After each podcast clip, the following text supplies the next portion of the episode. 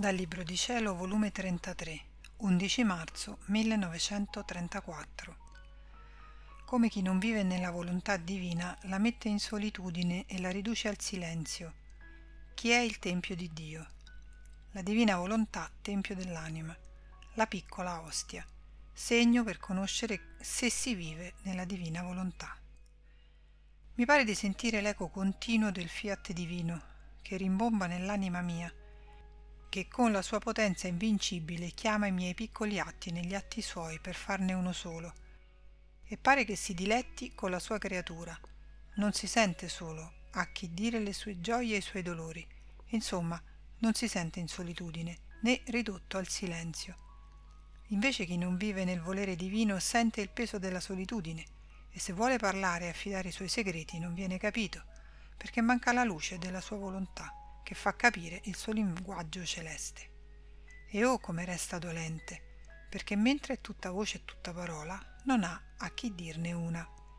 O volontà adorabile, fammi vivere sempre in te, affinché spezzi la tua solitudine e ti dia il campo di farti parlare.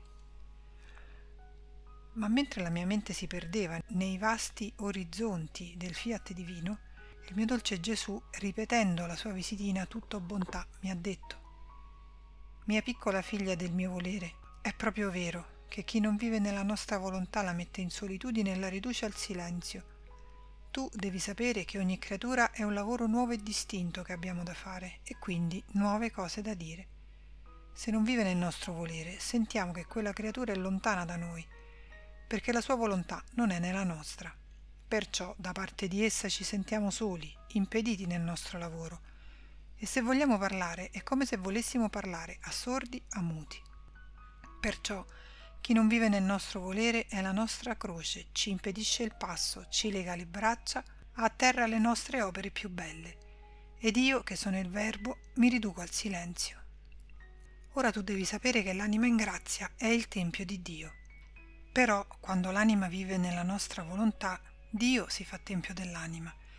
E oh la gran differenza tra la creatura Tempio di Dio e Dio Tempio dell'anima. Il primo è un tempio esposto a pericoli, a nemici, soggetto a passioni. Molte volte il nostro ente supremo si trova in questi templi come nei templi di pietra, non curato, non amato come si conviene. E la piccola lampadina dell'amore continuo che l'anima doveva avere come omaggio al suo Dio che risiede in lei, senza il puro olio è spenta. E se mai sia accade in peccato grave, il nostro tempio crolla e viene occupato dai ladri, nemici nostri e suoi, che lo profanano e ne fanno scempio. Il secondo tempio, cioè Dio Tempio dell'anima, non è esposto a pericoli. I nemici non possono avvicinarsi, le passioni perdono la vita. L'anima in questo nostro tempio divino è come la piccola ostia che tiene consacrato in sé il suo Gesù, la quale, con l'amore perenne che attinge, riceve e si alimenta, forma la lampadina viva che sempre arde, senza che mai si spenga. Questo nostro tempio occupa il suo posto regio, il suo volere compiuto, ed è la nostra gloria e il nostro trionfo. E la piccola ostia che fa in questo nostro tempio? Prega, ama, vive di volontà divina, supplisce la mia umanità sulla terra, prende il mio posto di pene, chiama tutto l'esercito delle opere nostre a farci corteggio. La creazione e la redenzione le tiene come sue e comanda su di esse, e ora ce le mette intorno come esercito in atto di preghiera, di adorazione, ora come esercito in atto di amarci e glorificarci. Ma essa è sempre a capo a fare ciò che vuole che facciano le nostre opere, e finisce sempre col suo ritornello tanto a noi gradito: il tuo volere sia conosciuto, amato, e regni e domini nel mondo intero. Sicché tutte le ansie, i sospiri, gli interessi, le premure, le preghiere di questa piccola ostia che vive nel nostro tempio divino sono che il nostro fiat abbracci tutti, metta da parte tutti i mali delle creature e col suo soffio onnipotente si faccia posto nei cuori di tutti, per farsi vita di ogni creatura. Si può dare mai ufficio più bello, più santo, più importante e più utile al cielo e alla terra di questa piccola ostia che vive nel nostro tempio? Oltre a ciò, il nostro amore e la nostra potenza fa tutti gli sfoggi, tutte le industrie, tutti gli stratagemmi con chi vive nella nostra volontà. Essa si fa piccola e si chiude nell'anima per formare la sua vita, e dell'anima lascia solo le spoglie per restare coperta. si fa immensa qual è, e si fa tempio sontuoso per tenerla dentro al sicuro e godere della sua compagnia. Chi fa la nostra volontà è sempre occupato di noi e noi siamo sempre occupati di lui.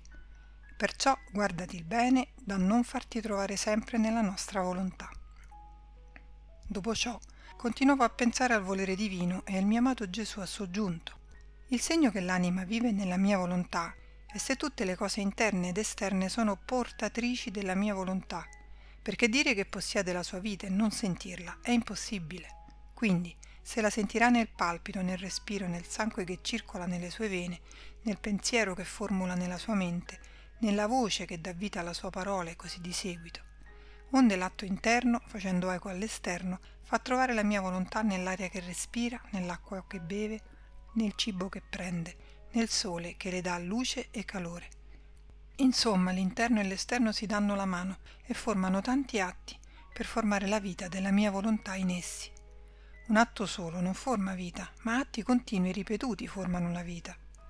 Poi nella mia volontà tutto è presente, come in atto di fare tutto ciò che è stato fatto da noi, e la creatura in essa entra nella potenza dei nostri atti presenti e fa ciò che facciamo noi. Essa resta investita dalla nostra forza creatrice, dal nostro amore che sempre sorge. Comprende che è proprio per lei che fa tutto, e oh, come ama e come vuole far tutto per il suo creatore. Invece fuori dal nostro fiat ciò che noi abbiamo fatto si vede come cose passate, fatte per tutti, non per lei sola. Quindi l'amore non si sveglia, dorme, resta come in letargo e pensa ad un amore lontano, non in atto. Perciò c'è tale differenza tra chi vive nella mia volontà e chi vive fuori di essa che non c'è paragone che regga. Perciò sii attenta e ringraziami del gran bene che ti ho fatto di farti conoscere che significa vivere nel mio volere.